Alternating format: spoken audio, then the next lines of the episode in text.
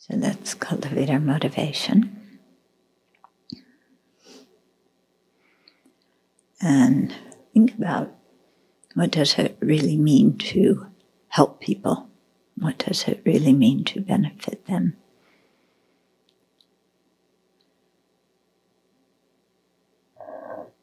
And together with that question, are there ways in which we think we're benefiting somebody that actually isn't beneficial? But first, really uh, think about what does it mean to benefit? What is the goal of benefiting?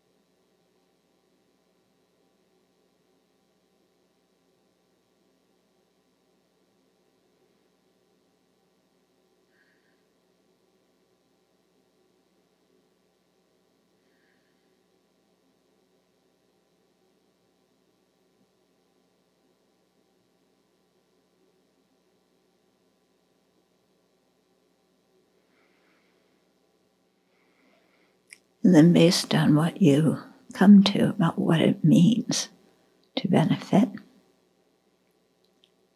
and how to do that, then generate the bodhicitta.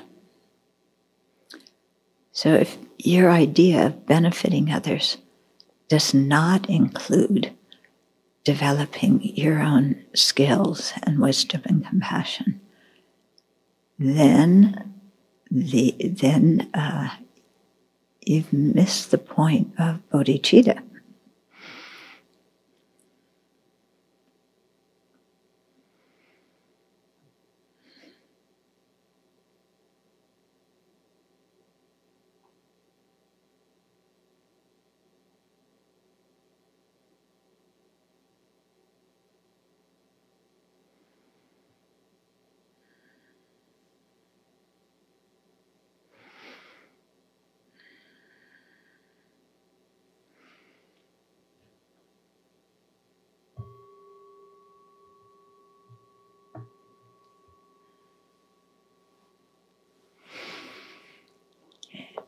So, this uh, question of benefiting and what it means is uh, quite a serious question.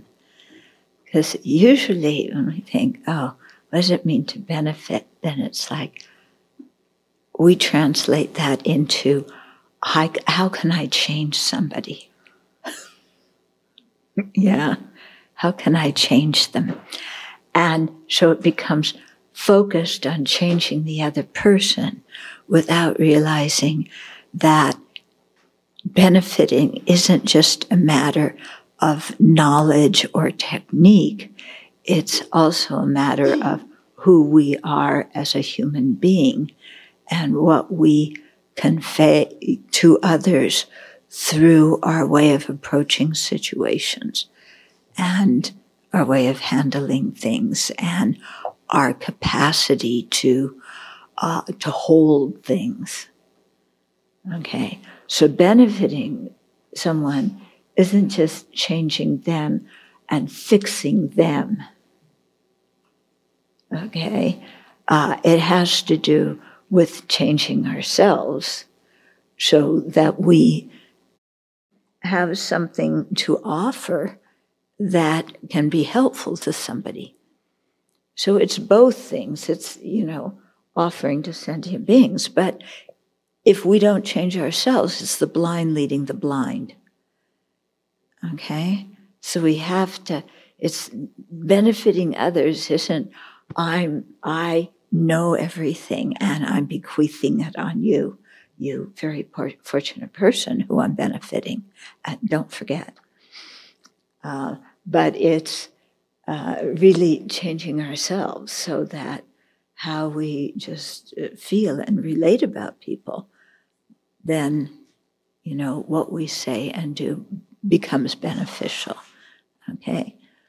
So it's two things combined changing self, wanting to benefit others. Okay? Now, what does it mean to benefit others? Because that's, you know, what this whole text is about. You know, we want to benefit others. So, um, like I said, very often our idea of benefiting somebody is to change them so that they will become what we think they should be, and so that they will think and feel what we think they should think and feel. Okay? And so uh, we think benefiting means giving advice. Okay? Now, have you ever been in a, you know, in a certain mood or a certain place in your life where people have given you advice when you didn't want advice? Yeah, what did you want at that time? Just to be heard just to be understood. Yeah. You don't want anybody else commenting and telling yourself, telling you, you shouldn't feel that way. You know, like you reassure them and, you know, oh, you shouldn't feel that way and that's not realistic and uh, you don't think like that. And then you tell them how they should think. Yeah. So sometimes I think very often, actually, people just want to be heard. Yeah. And if they want advice, yeah, as then they will ask for it. Sometimes they even ask for advice, but really what they need is encouragement to figure things out on their own. Okay, they often say, well, what do I do? and then you give an, uh, you tell them, and they say, yes, but, you know, remember the yes, but people? So, what those people, what really will benefit them is encouragement to figure it out themselves. What do you think? You're in your own shoes. What do you think will benefit you? What do you think is a good way to regard this situation? Instead of playing Miss Fix It or Mr. Fix It. Mm-hmm. So, this is something to think about. Um, you know, when you're a mentor to somebody, yeah, like in the Abbey, we have mentors. Uh, the mentor isn't the one who tells you what to do or gives you advice. Yeah, their foremost, their first thing is to listen to you and to understand you and if you need advice, then you ask for it. Okay? So it's not like I'm mentoring somebody. We sit down and then I say, Well, I've noticed that you've been rather moody, and here you should practice this and do that, and don't do this and don't do that. Okay? Somebody who's moody, that's, you know, they want some understanding first. Then maybe they're open to some thought training and, you know, things like that. But if you start out with the advice, you're losing them because what's happening is they feel, you know, nobody understands me. They're telling me what I'm feeling is wrong. But my feeling is my feeling. And of course, your feeling, your way of looking at things, may be totally off the wall and crazy. But at that moment, you be unless somebody understands you and you feel understood, you can't, your mind is closed. Yeah. So I'm not saying that's good. You know, having a closed mind is, is not very good. But if you're trying to mentor somebody, you have to realize that sometimes their mind may not be open to all your pearls of wisdom. okay? that they just want to be heard. Okay, so that's one part of it. Yeah. Now, then uh, another part is, uh, you know, the whole thing about helping. Yeah. And people want to help. When guests come here, they want to help. When little kids are around, they want to help. If anybody's ever noticed, little kids love helping. They feel grown up when they help. And I remember um, when I, I wrote to um, Ryder and Naomi asking for pictures to put in the book, um, A Compassionate Kitchen, they took some pictures of their two little kids. Cora was maybe three at the time, and and and Sage was I don't know most five six, and and uh, you know they she, Naomi was working in the kitchen and there they are, you know, kind of trying to cut things and move, you know, move things from here and there and set the table. And, you know, when you're a little kid, it's like, you know, you set the table and everybody has three spoons and the napkin has fallen onto the ground and you pick it up and put it there. And, you know, it, it just, they're little kids. They don't know what they're doing, but they want to help. So if as a parent, you, there's two things. You either correct them, you know, don't put the napkin there, put it here. No, we don't need three spoons. Look, you know, put out two spoons. And you're constantly correcting the child. The child is going to feel like, oh, I'm completely inept and helping is a setup for me failing. Because every time I try and help, I get criticized. I can't do it right. So I just won't help. I won't volunteer to help. Yeah. And then they grow up to be adults who don't like to help and who really resent when somebody asks them to help because in their mind it's a setup to be criticized you know? Whoever asked you to help or whoever you, we want to help is just going to trash you. Okay?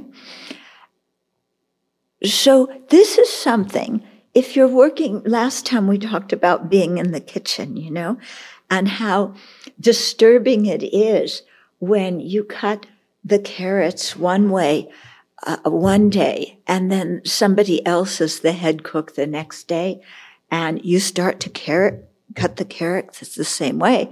And they say, no, don't cut the carrots that way. Cut them this way. Okay. So here you are trying to help. Yeah. But you think there's one way to cut the carrots. Yeah. Because when you cut the carrots can, uh, when you cook, the carrots can only be cut one way. Yeah. So somebody starts to cut them this way and you walk over and you say, what are you doing? You know, cut the carrots this way into stripes, not this way into cylinders. And, you know, this happens in enough, like one or two times. And you stop wanting to help in the kitchen because again, it's a setup for somebody to be unhappy with what you're doing, even though you're doing your best. And even though, believe it or not, there isn't one right way to cut the carrots. And the lunch will probably turn out just as good if the carrots are cut the other way. Okay. So, you know, when you're asking somebody to help, yeah. Either give them the instructions before they start to help about how you want the carrots cut, or let them cut the carrots any old way and you just cook and it'll be fine. Yeah. That the, uh, that encouraging somebody else and letting them know that you appreciate their help is much more important in the long term than having the carrots cut the way you want. Okay. Yeah, we're communicating. So then there's another element. Yeah. Is sometimes we don't want to let other people help. Yeah. We can be the parent who doesn't want to deal with the kids putting out five forks and, and, you know, the napkins falling on the floor. and they pick their, their it up and wipe their hands and put it on the table, you know, and the parents just don't want to deal with having to go and redo everything. So they tell the kids, oh, don't bother. I'll do it. Yeah. Because the parent is thinking, if I let them help, it's just more time and energy for me. And I'm exhausted as it is. And I just want to get the job done. So it's easier to do it myself because these people just don't know how to do it. And I'll have to fix it afterwards. Okay. So if you're a parent and you, you act like that towards your kids, your kids are not going to want to help.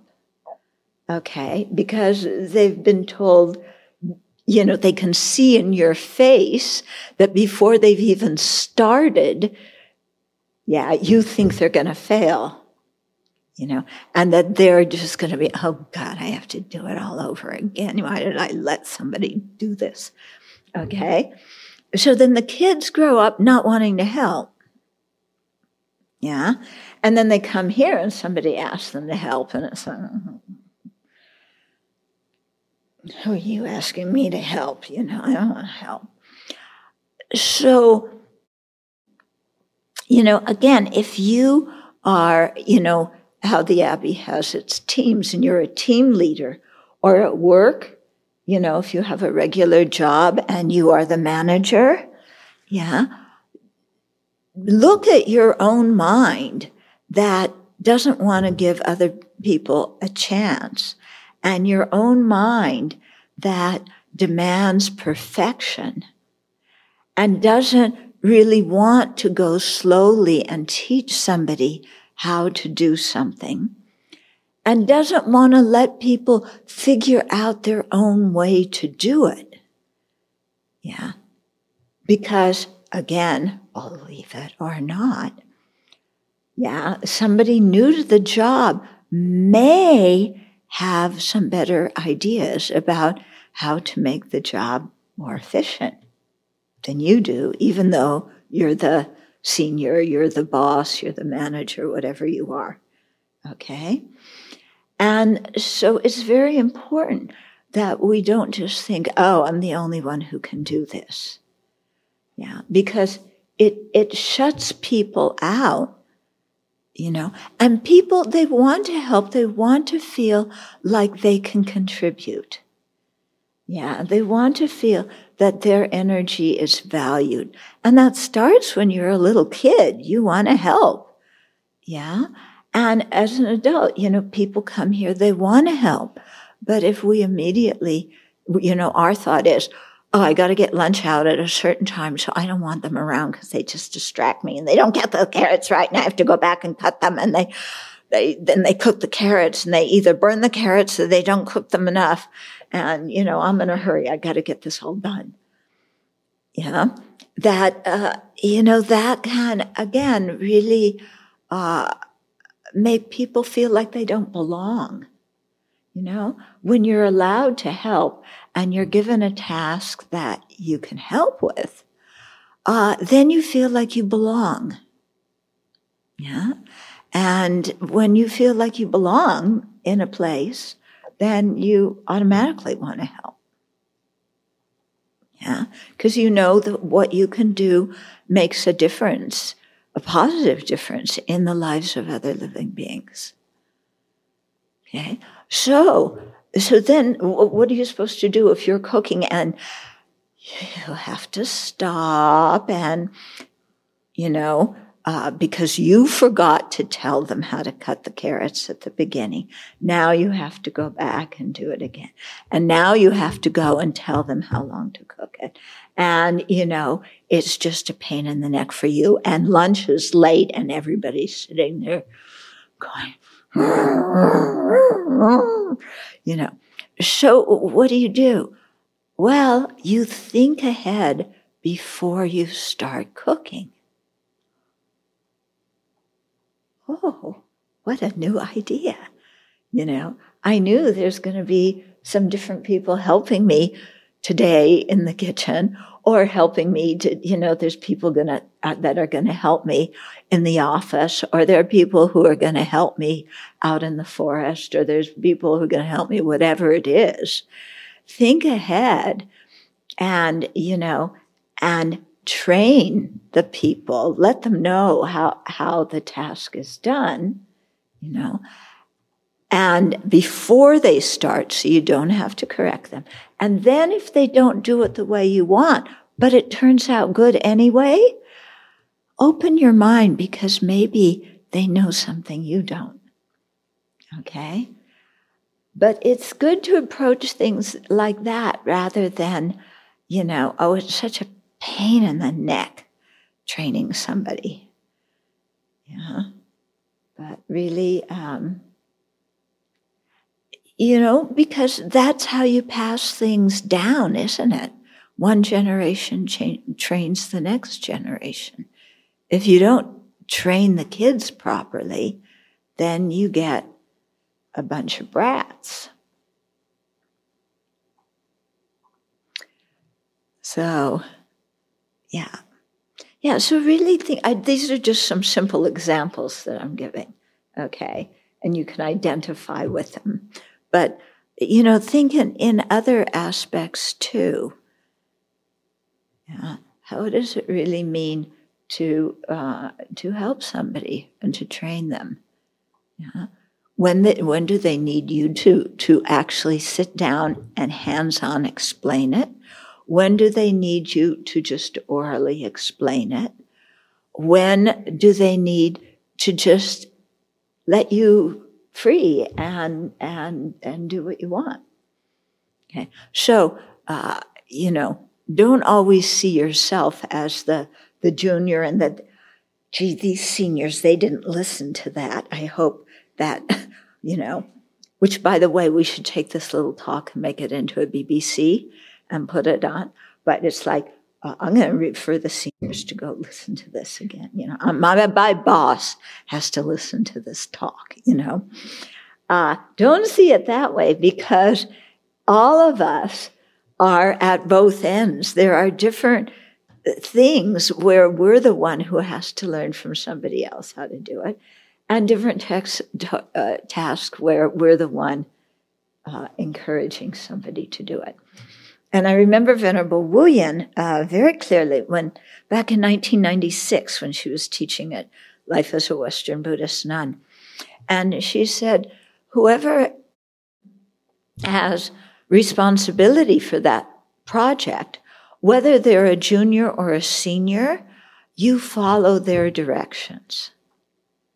Okay? So if a junior is managing a project, as a senior, you don't go in you know, and and say, hey, you know, uh, cut it out.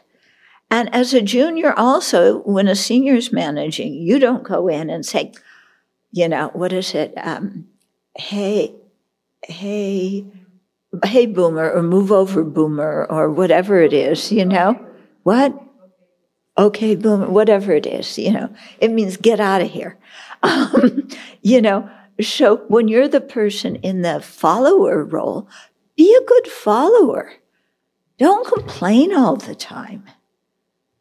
Yeah. We had a skit one time um, a few years ago because, uh, uh, you know, people wearing the Anagarika clothes. Yeah. It's different wearing Anagarika clothes. And uh, the skit was was so great. It wasn't just about Anagarika clothes, but it was about all these kinds of things.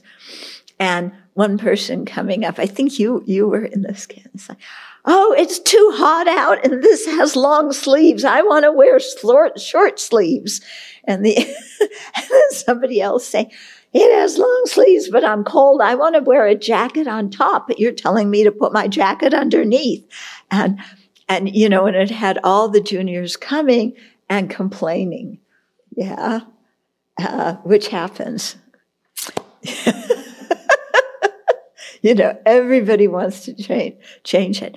And there's some things when you're training uh, to be a monastic where this is the way something is done because we're a community and we have to uh, act uh, together and do things as a group.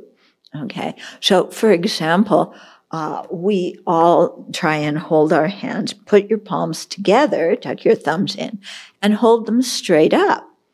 Okay, now you may be used to holding your hands in front like this. Yeah? And saying, yeah, I take refuge in the Buddha, you know, da, da, da. But at this abbey, everybody's holding it like this. Yeah. And it is a little bit uncomfortable. It's much more comfortable go like this. Yeah. To do like this and have, and so you get it like that, but then your, your palms are still separated. Yeah. And so when I was training in Taiwan, I mean, they would walk past you and it was like, put your palms together. And they were always correcting my, my collar. And you can see to this day that it needs correction.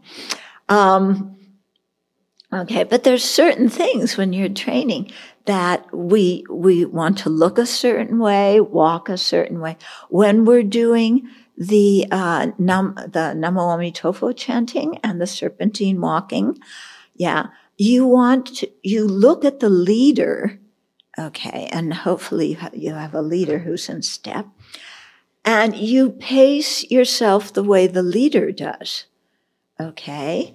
So that when the leader's putting their right foot forward, you're putting your right foot forward. And they put their left foot forward, you put your left foot forward. Okay. So it's the leader is walking in, in time, in turn, in time with the beat. So as soon as you get in the beat, then it's okay. If you go downstairs or upstairs or make a transition from one room to the other, it's good just to check and make sure you're in step. Okay. But most of the time, uh, you know, it's just we walk our own speed. yeah.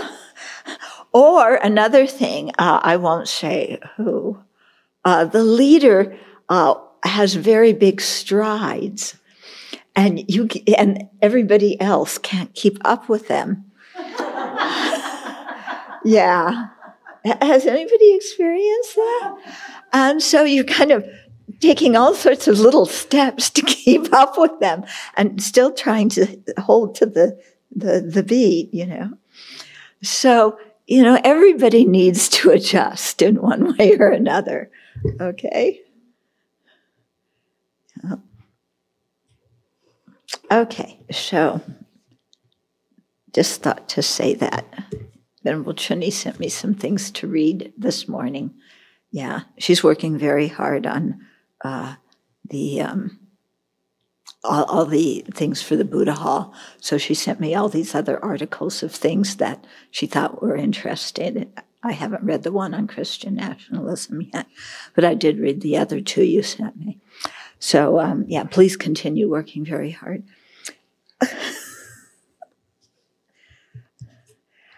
um, okay, so let's come back to the text here. Okay, well, we'll uh, again review with verse 46, okay? So Shantideva here is speaking to his uh, disturbing emotions, okay? So it's saying disturbing conceptions here, but means disturbing emotions and wrong views, you know, distorted views. So, deluded, disturbing conceptions, when forsaken by the eye of wisdom, when your wisdom is able to conquer the afflictive emotions and afflictive views, and you know, you are dispelled from my mind. Where will you go? Okay, so you know when when you've uh, perfected uh, fortitude, when, and when you've realized emptiness, where is your anger going to go? Where is your irritation going to go? Okay. If it goes in your stomach and you're getting anxious, then, you know, something is amiss in the way you're practicing because you're stuffing the emotions instead of putting forth, instead of applying the antidote. So, the, you know, combating the afflictive emotions doesn't mean stuffing them. Okay. And pretending that you don't feel the way you feel. It means, in, in Sutrayana, it means looking at what the antidote is, which is usually the opposite of how you're looking at things, and applying that antidote so that you actually change your mind. You actually change how you are looking at things. Yeah. You're not just painting pink over purple. Yeah, you're eliminating the purple and and then putting the pink. Okay. That's just an example. I'm not, you know, uh, it's not a sexist, uh, a racist example. Please don't take it the wrong way. Okay. Purple people, I am not oppressing you. and pink people, I am not praising you. I am talking about antidotes to anger. okay, so the, the idea is where do all these things go? Yeah? So, where will you dwell in order to be able to injure me again later? Yeah, so they're not like an external enemy that goes somewhere else, regroups, develops a new strategy, and comes and attacks back once they've been fully conquered, uh, they're obliterated. You know, they can't come back. Weak minded, I have been reduced to making no effort. So here's a path to transform myself. But it's so hard, and I really don't feel like it. You know, tomorrow I'll do that. Today, I really don't feel like, you know let me have my chocolate and be quiet. you know? Okay.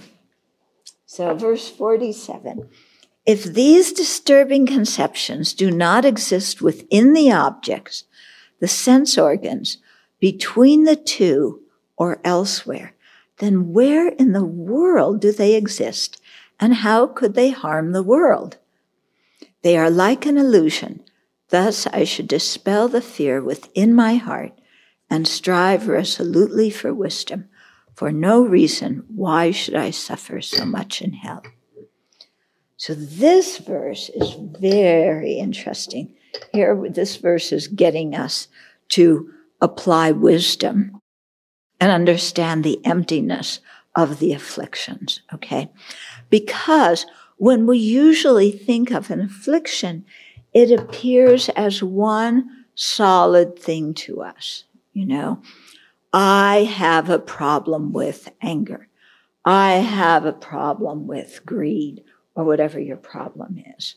I have a problem with low self esteem. And that thing, you know, is one thing. Anger is one solid thing. Greed is one solid thing. Low self esteem is doubly solid, one thing, you know. But here we're starting to analyze what exactly is it? Okay, so one way of anal- analyzing is, and this this is when um, you know sometimes in psychology when they talk about anger, you know you're repressing your anger so you get the idea. I don't know about you, but how I kind of visualize it is my anger is right there. It's one big solid thing and it's sitting there and it's all, it's one big solid thing and it's just going to rise up and come out again. Okay.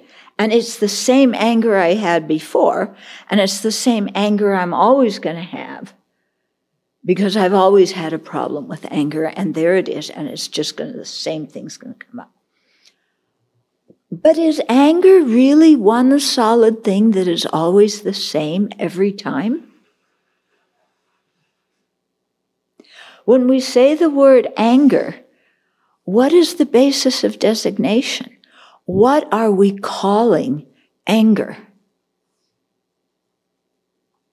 Is there one solid thing in your mind that is anger?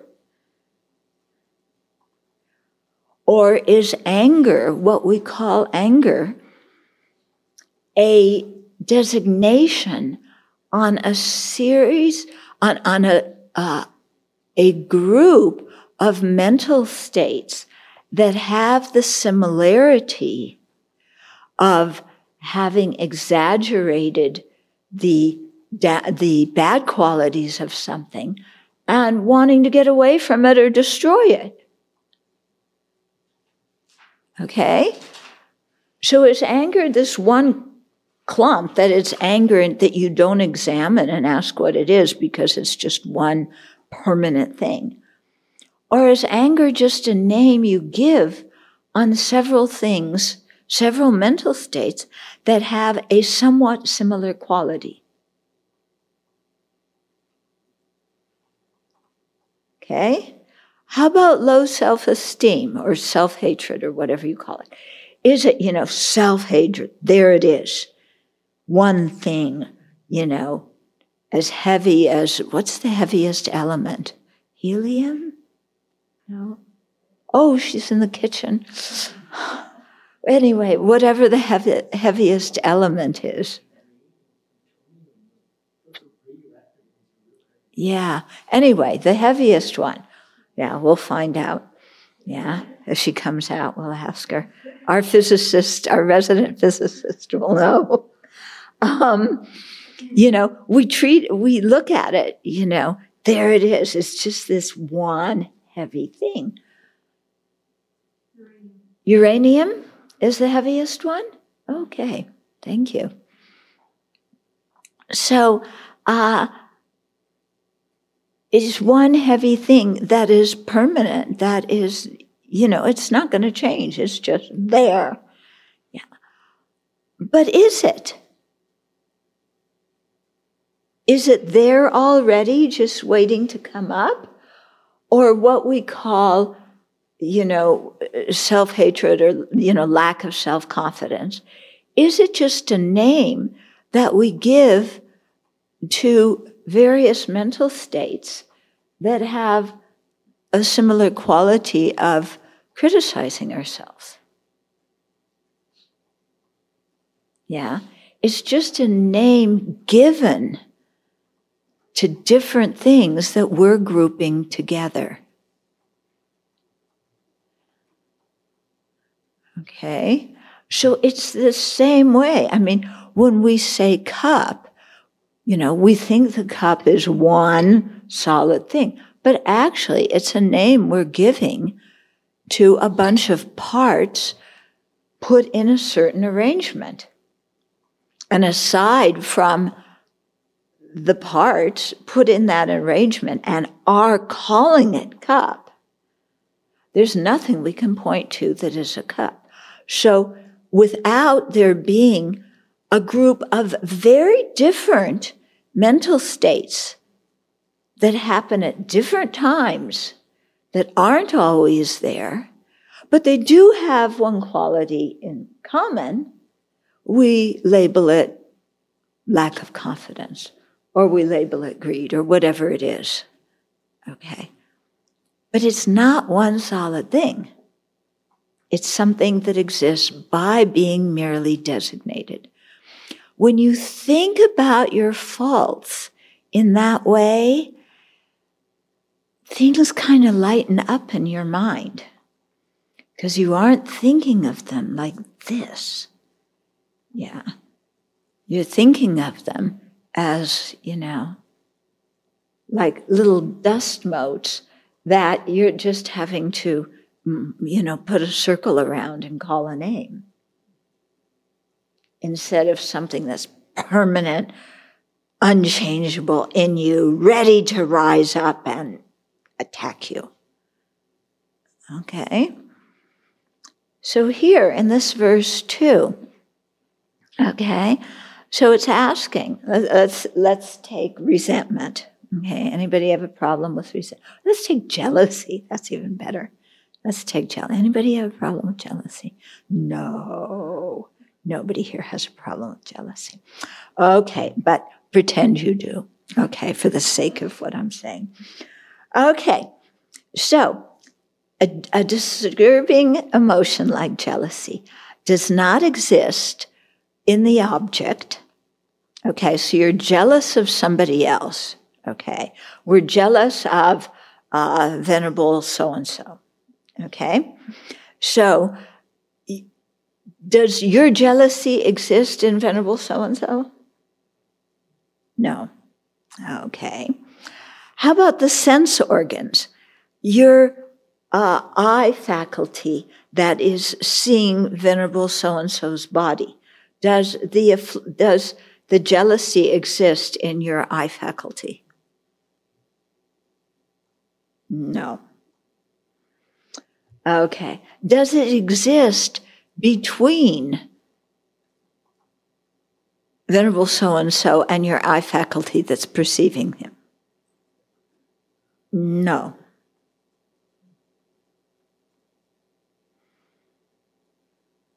Okay.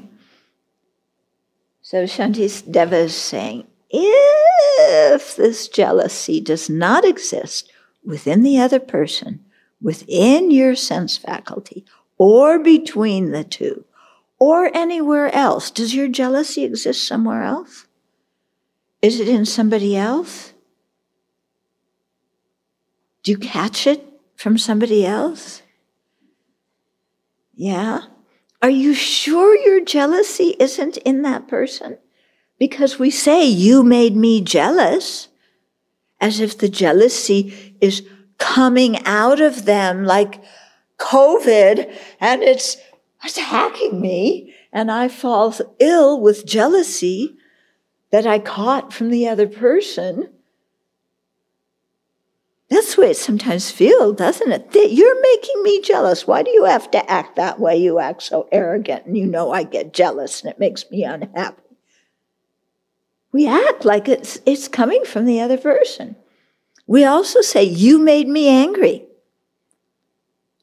I didn't get angry. I'm a very harmonious, benevolent person. You made me anger, angry. Yeah. The anger, the horrible thing is coming out of you. Again, here's the COVID virus, the COVID of anger. and I've got it. But the thing is, you can recover from COVID. It's going to go away at some point, or you die and then you get another body hopefully after COVID. but, you know, your, your illness isn't going to go hide somewhere else and then come back and get you. Okay. I mean, your, your illness could, you know, come back and, and get you. But your jealousy, yeah, once you destroy, once you have recovered from COVID, it's not going to come back and get you. If you haven't recovered from it and you go out and do something stupid, then it'll get worse. You know, we all know that, and we all go out and do stupid things. Not necessarily with COVID, but with other things, don't we? Yeah. Very often when we're sick, do we do what we need to do to recover when we're sick or when we're injured? No, we do what we feel like. yeah, the doctor gives us instructions. Yeah, we say, oh, thank you very much. And then we do what we want. Yeah. Okay. So where do they they exist? Where do these afflictions exist and how do they harm the world if we can't pinpoint exactly where they are? We say they're not in venerable so and so, they're not in between, they're not in my eye faculty, they're not between us, they're in my mind. My jealousy is in my mind. There it is. You know, what color is it? Green. What texture is it? Grainy, stink, pointy, and sharp. Okay, burning. Yeah, there it is. It's in my brain. Yeah. So some people say your jealousy is in your, it's in here. Okay. So let's examine. You, let's, for the sake of, of argument, you can open your skull. Are you going to find jealousy in your skull? No, you're going to find a bunch of gray stuff. Okay. Well, the jealousy is in the neurons. So you go and you look at a neuron. Does that neuron look like jealousy? It's not in the neuron, it's in the synapse between the neurons. So you look at the synapses between the neurons. Do you see something there that's jealousy? Yeah? Tell me where is this jealousy?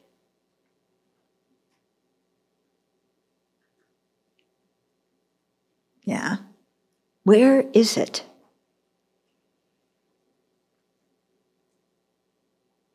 It's in my mind. It's formless. Well, okay. Which consciousness is it in? Is it in your visual consciousness, your auditory consciousness, your olfactory consciousness, your gustatory consciousness, your tactile consciousness, your mental consciousness? Where is the jealousy? Which consciousness? Oh, it's in my mental consciousness. I've found it. Which mental consciousness? The one that's thinking about lunch? the one that's thinking about emptiness, the one that's sleeping, the one that is remembering Venerable so and so? Which mental consciousness is your jealousy in? Or is your jealousy? Which one? Okay. So you look all over where is this? I mean, they, they say even, you know, you look under the rocks, you look under the table, you look everywhere. Where is that jealousy? Because you want to catch it and smash it.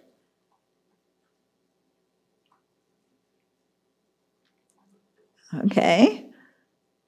So, where do they exist and how do they harm the world? How does my jealousy make me miserable and make me do things that make other people miserable when I'm jealous. How does it operate? How does, you know, how does jealousy make me miserable? How does it make me move my mouth to say, you know, this person's really an idiot? you know, because we have to put down the person we're jealous of, don't we? Yeah. So, what is it? How does that work?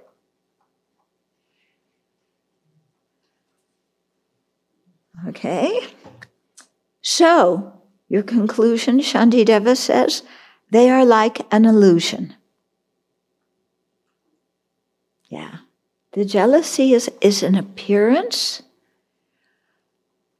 that when you analyze and try and find out exactly what it is, you can't identify something that is it, that is it.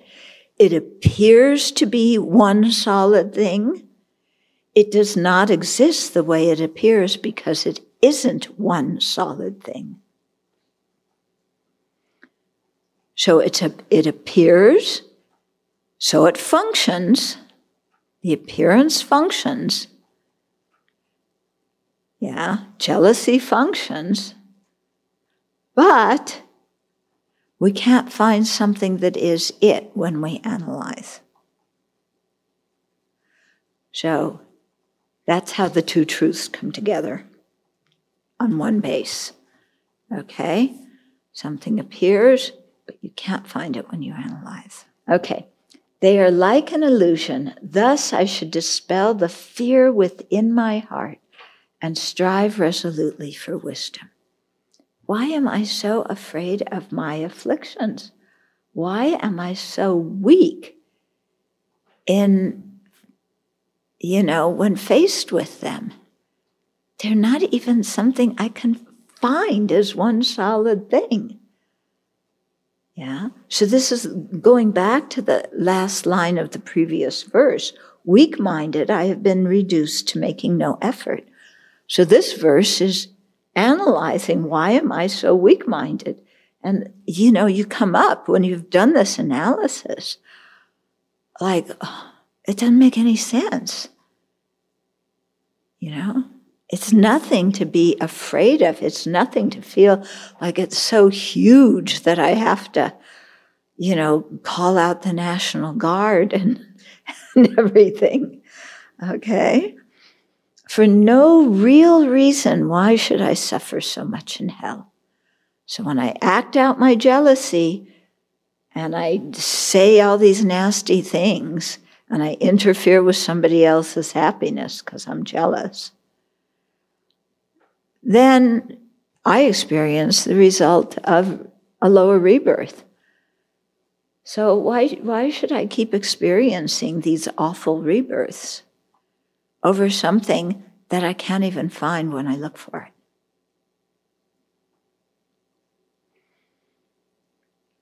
hmm Okay, so, you know, this you realize that uh, thought has a lot of power. Thought has more power than external things. The mind has more power than external things. Because the mind is what created this whole thing. Any questions about um, the, the, elsewhere in the fourfold analysis? I uh-huh. always get confused by this one. Um, the example you used was like someone giving you anger.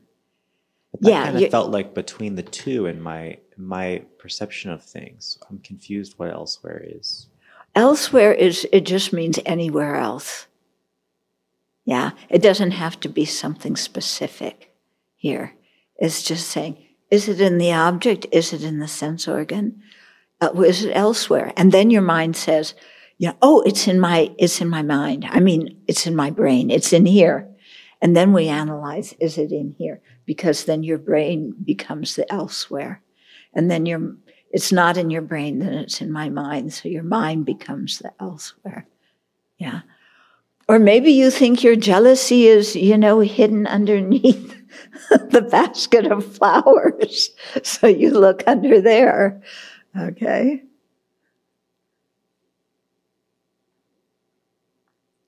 Other anything else? Okay, I'll do the next verse and then we'll again pause for questions. Did that answer your you okay? Yeah, of course. Okay, verse 48. Therefore, having thought about this well, I should try to put these precepts into practice just as they have been explained. So precepts doesn't necessarily mean something that we've taken, you know, in the presence of the Buddha. Precept can also mean advice, you know. Okay, thus I should try and to put this advice into practice just as it has been explained. Yeah. If the doctor's in- instructions are ignored, how will a patient in need of a cure be healed by the medicine?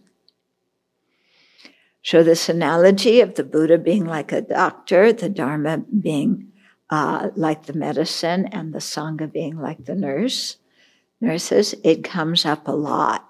Yeah. So, first, we, you know, we have to get our relationship with our doctor correct. you know, when the doctor gives us advice, Yeah. Well, check out the doctor first. You don't go to some quack. Okay.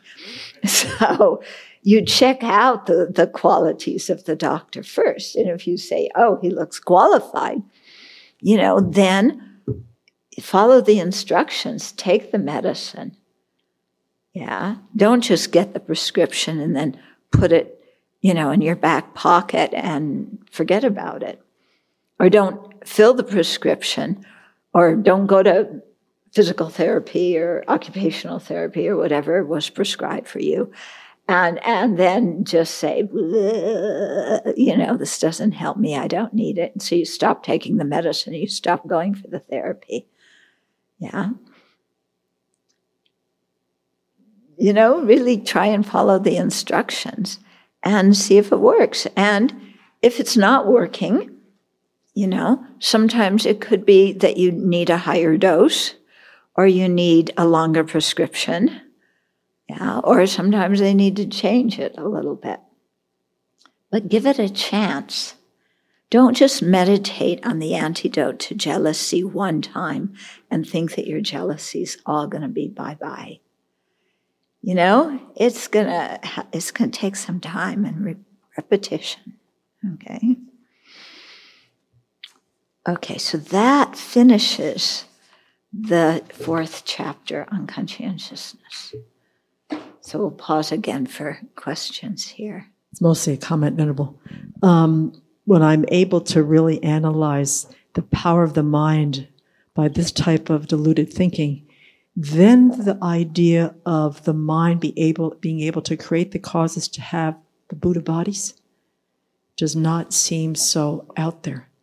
The power to be able to create the kind of reality mm-hmm. that the deluded mind creates for us and the suffering. Mm-hmm. The opposite of that, to use the same power of this mind to be able to create the kind of wisdom, the kind of reality mm. that a mm. Buddha has, doesn't seem like it's out in space somewhere. Right. Yeah. Because you realize the whole potential is inside here. Yeah, it's the mind that creates heaven, it's the mind that creates hell. Um, regarding the last um, first applying the medicine, um, it seems to be sometimes very difficult for people to do um, in worldly aspect as well as in Dharma aspect. Mm-hmm. So, do you have some more advice to give to students? Okay. So, in worldly aspect, that's where the nurses comes in. When you're having trouble taking the medicine because you forgot there's you know so many pills and you take you know, one blue one in the morning and three green ones in the afternoon and a pink one at night? Or do you take three purple ones in the morning and one chartreuse one at lunch? And, you know, so you forget. So similarly in our Dharma practice, we forget what the antidotes are. Okay. So then you turn to the nurses. Yeah. The, the nurses remind you what to practice. So you turn to your Dharma friends, you turn to the Sangha. Yeah, this is why living in a Sangha community is very important. You know, if you're going to ordain, living in a community is important because you get the support of everybody else who's practicing. And when you, you know, aren't taking your medicine or you're, you're getting confused about how to take it, you can get immediate help from the Sangha around you if you're living out on your own, you know, it's hard to find the people who will, you know, yeah. If I can't, if I can't remember, you know, what pills to take, okay. Well, I did it just this last week. I went to Venerable Jigme because I wanted to know how many amoxicillin I had to take before I go to the, the dentist, you know. And she told me, and I believe her, and that's how many I'll take. And she even told me when to take it. Okay? So I'll, I'll do that. But if Venerable Jigme isn't here, okay, maybe I'll go on the internet. I asked Venerable Semkye, but actually, she, gave me the wrong number. It's four. Your, yours was two. Okay, but mine was actually four. Um, so, yeah. So, in the same way, you know, the, the nurse also, you know, there's a big pill. If you've ever taken Tibetan medicine, they come, we call them dirt balls. They come in these, well, actually, they're, they're about this big, maybe, like the size of a, of a nickel. You know, I don't know if people even use nickels anymore. you know, but this, around the size, it's a it's sphere, it's a sphere, and they're really hard. They're the kind that will send you to the dentist with a broken tooth. So, you know, you forget how to to take your your Tibetan medicine, yeah, uh, and and you need help with it. So the nurse takes it and puts it in a, a mortar and pestle and grinds it up, okay, and mixes it with some applesauce, and then takes a spoon and goes open wide, zoom, and helps you to take the medicine. Okay? So, in the same way, you know, when we're practicing, we're trying to work on something. And, you know, it's like it's hard work. The Sangha can, you know, cheer us up and let us know we're not the only ones. And they can give us some tips on how to practice. Yeah? And, are, you know, new ways to look at something. So to go back, where is your anger? Where is your jealousy? Yeah. Um, I think some people have a theory that it's in the body. And sometimes the advice Ah. is like, look in the body. Where's your anger? It's in your stomach. We'll focus on that area. Yeah. But there's also this theory that like, you know, we store memories kind of in the in the Yeah. energy centers of our body and Yeah. then they get blocked and that's why we get sick and then we have to purify, you know, to remove Uh-huh. these blockages. So how would you explain that? Yeah. Okay. So uh, the way I, I would look at it, and other people have different ideas, um, is you know, okay, my anger's in my stomach. I visualize my stomach and I look, and you know, there's whatever I ate for breakfast, but I don't see any anger, you know. And already when I just do that, and there's no anger in my stomach, already my stomach starts to react, to, to relax. Whereas if I visualize the anger as, um,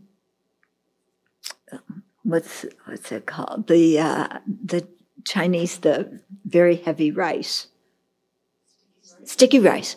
If I imagine my anger as a ball of sticky rice because when I, the way my body functions, if I eat sticky rice, it's right there at the bottom of my stomach for a while. Okay. So if I think my anger is like a ball of sticky rice, but even heavier, and it's sitting there at the bottom of my stomach and it's not going anywhere, then I'm going to really feel like my stomach's going to hurt. Okay. If I think, oh, you open it up and there's, you know, the remnants of what was their pancakes, you know, um, that's not anger. And, you know, you can relax your stomach a bit. Now, memories being stored in parts of your body, I don't think the memories themselves are there because memories are consciousnesses. Okay. But I think that just as there is a, uh, um, a relationship between the brain and the mind, there can be a, a relationship between parts of your body that are particularly sensitive because you've had a previous experience where that part of your body was injured, you know. So that part of your body is sensitive. But I wouldn't say the memory is there stuck in the in the part of your body. Yeah. Because I find for me, whenever I concretize something and I say it's there, then also in my mind it becomes heavier. If I just say, you know, I, I had, you know, when I was little, you know, I got whacked And so this part of my body where I was whacked, it's really sensitive. And, you know, if, if, you know, sometimes it's somebody just push, you know, touches it too hard, I, you know, I flare up. It's, it's not that the memory is there. It's the part of your body is associated with the memory. Okay. Yeah. So I don't see it as the memories in there and I have to take the memory out and, you know. You might visualize that if that helps you, thinking of the, the memory of getting beaten and, you know, is inside there and you take it and throw it out, fine. But I prefer not to think of it as something in there to start with. Yes, that's exactly how I experience it. Is that especially for traumatic situations, the memory is so vivid and so strong, and it's associated with a particular part of the body.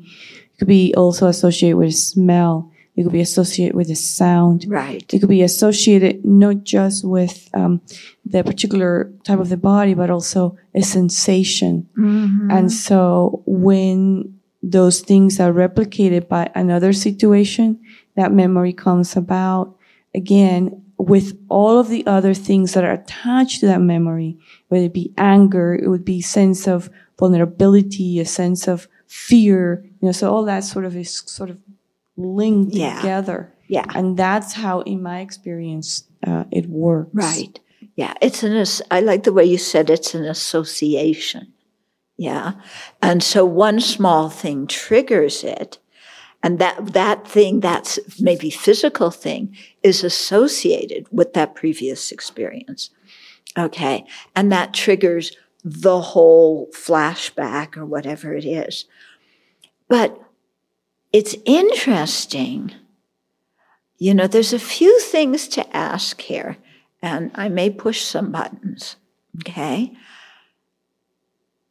First, first thing is it triggers that memory.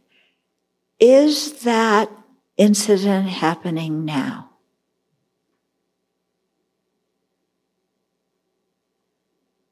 What's the difference between a memory and a current experience?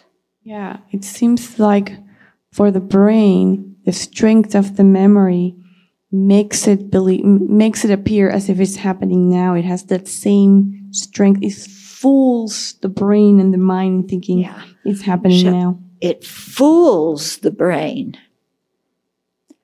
But is it happening now? It appears to be happening now.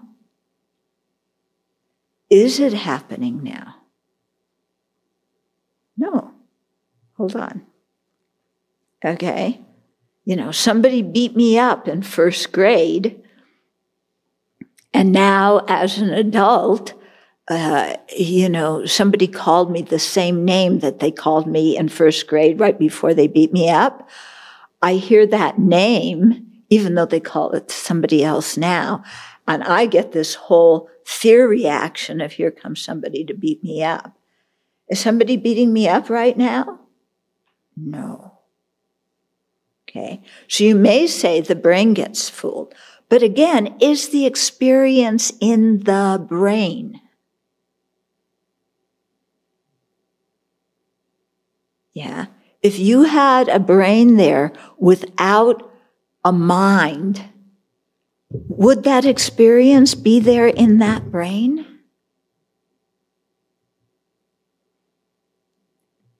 Yeah. You had a brain, but there was no mind. Would that experience? Can the, can the brain, which is physical material, can it is it excel, itself what experiences? No, it's physical material. Yeah. And you can, it can be dissected into all its elemental parts. Yeah. What the brain is doing, it may have an association with the experience, but it is not the experience. Okay. So this experience, this memory that comes back so strong, it's in the mind. It's not happening now. And then another question to ask is Is my memory of what happened a hundred, is it an objective reality? The person who beat me up, does that person see the situation in first grade the same way as I see it? When you remember something, are you remembering everything about it from everybody's perspective? Or are you remembering it from your own perspective and having it filtered through my perspective is the most important.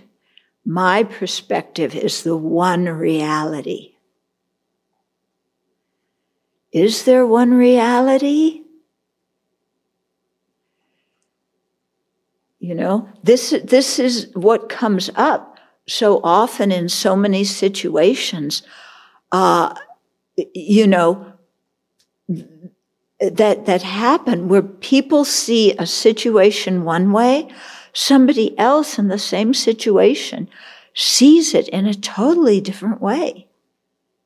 And they impute different motives on all of the different players and they impute different degrees of harm on all the players.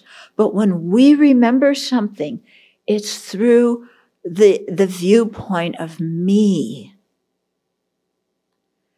And of course, my viewpoint is one objective, correct reality. Is it? Really? My viewpoint is the only reality. My viewpoint is objective. It's never exaggerated. My viewpoint notices every detail in the situation. Really? Okay, so hold on.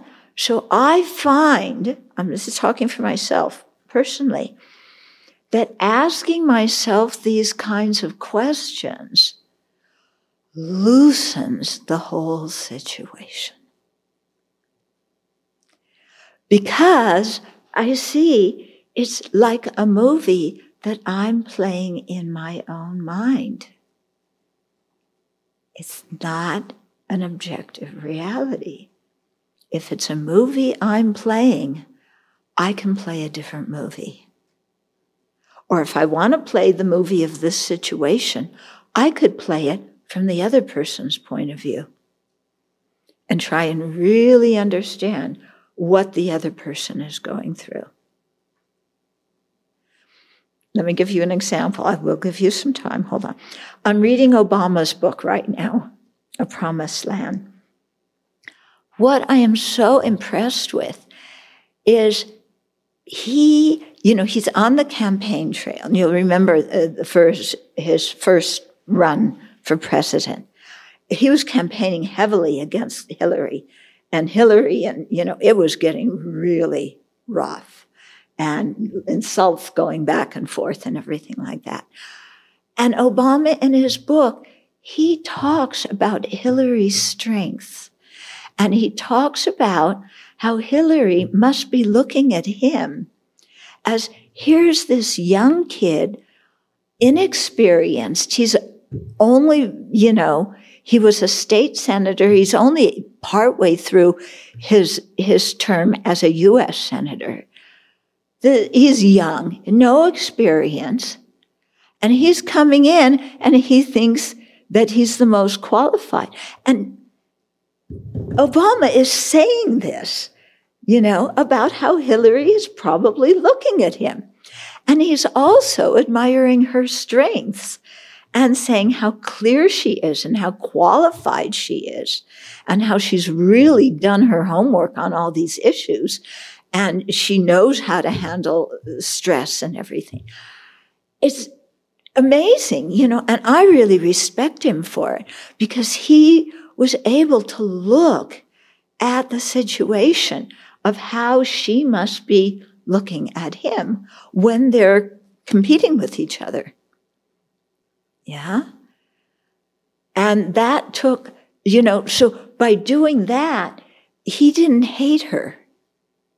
He saw her good qualities and then asked her to be Secretary of State because he knew she would do a good job. Okay? So, this is, is the thing when we can see that our perspective is not one objective reality. Yeah? Now, your turn. Okay. In fact, I am not going to disagree at all with what you're saying. I completely agree with what you're saying. In fact, I wanted to give a testimony to that um, mm, practice of checking back and asking ourselves, Am I in that same situation? Because few years back here at the Abbey, I, I had a very strong flashback about a very um, traumatic experience. And it was a situation that triggered it, and I kept on saying that to myself exactly look at the situation, look at where you're at, see your surroundings, see yourself, see the other person. You're not in that same situation. So the problem, well, not the problem. What goes along with that, however, is that it takes um, a lot of effort and continued practice mm-hmm. to make the brain believe and understand that you are in a very different situation. So it's not something that happens that you can turn off on a dime. Mm-hmm. It requires that um, yes. um, very, uh, what can I say, uh, focused sort of intervention, like an antidote almost. It's like an antidote. You mm-hmm. here is some idea or some image that the brain is presenting and you're trying to present the other idea. How about instead of saying the brain is doing that? The mind, I'm sorry. Say the mind the is mind. doing it. So if you say the brain, you're solidifying it. Yes, thank you, Venerable. Yeah. So it, um, and it may at that particular moment help to restrain some of the more overt behaviors and feelings and reactions to that, but it does not completely undermine it. It requires mm-hmm. some lengthy work to be able to do that. Right. That's all I wanted to add. That's right. It requires lengthy work. That's why we call it practice. It's the same as Dharma practice. You don't apply the antidote once. It's a thing of rehabituating the mind. Yeah, and it takes practice. The thing that is hard for us is in our present society, we expect things to happen quickly. You put however much money it requires to buy a soft drink in a machine, you get that drink right away. On your computer, you click and the thing comes up right away. If there's a slight delay in how it comes up, like even a half a second, do you get irritated? It's like, wait. Yeah. It's like, I clicked it. Why do I have to wait a half a second for this to come up? It should be immediate. So, this is, you know, how we are habituated from our society.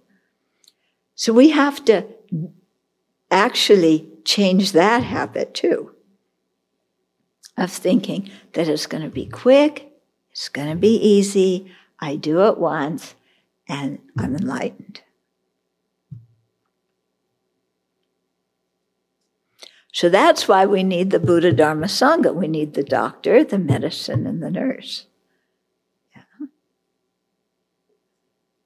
But if you keep doing it, it things change. That's the thing. Yeah.